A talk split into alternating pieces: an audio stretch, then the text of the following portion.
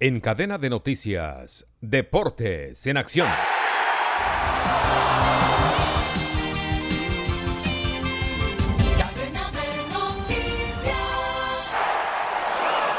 Buenos días. Esta es la información deportiva con Gustavo Saleve Martínez. Tanzania será el rival de Colombia en cuartos de final del Mundial Sub-17 femenino.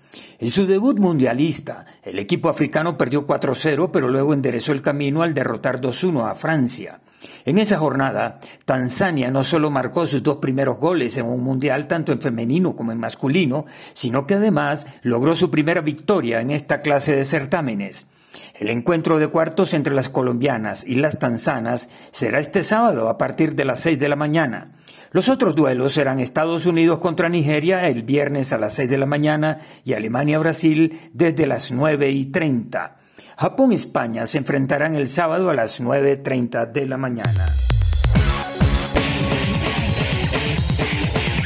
Descarga gratis la aplicación de la red radial y encuentra siempre una radio para tu gusto. Escucha lo mejor de la radio hablada en Colombia. Noticias, deporte, entretenimiento, programas familiares, música en todos los géneros y gustos. Y cada hora los avances informativos en...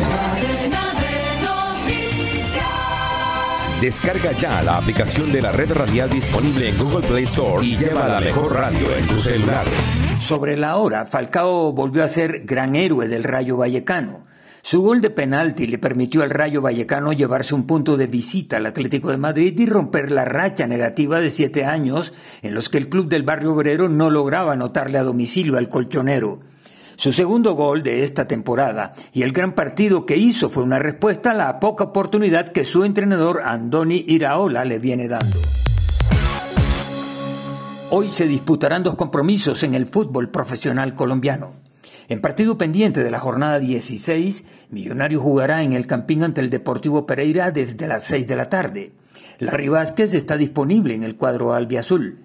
En el estadio Atanasio Girardot, Independiente Medellín enfrentará al Bucaramanga a las 8 y 5 de la noche en compromiso correspondiente a la fecha 17.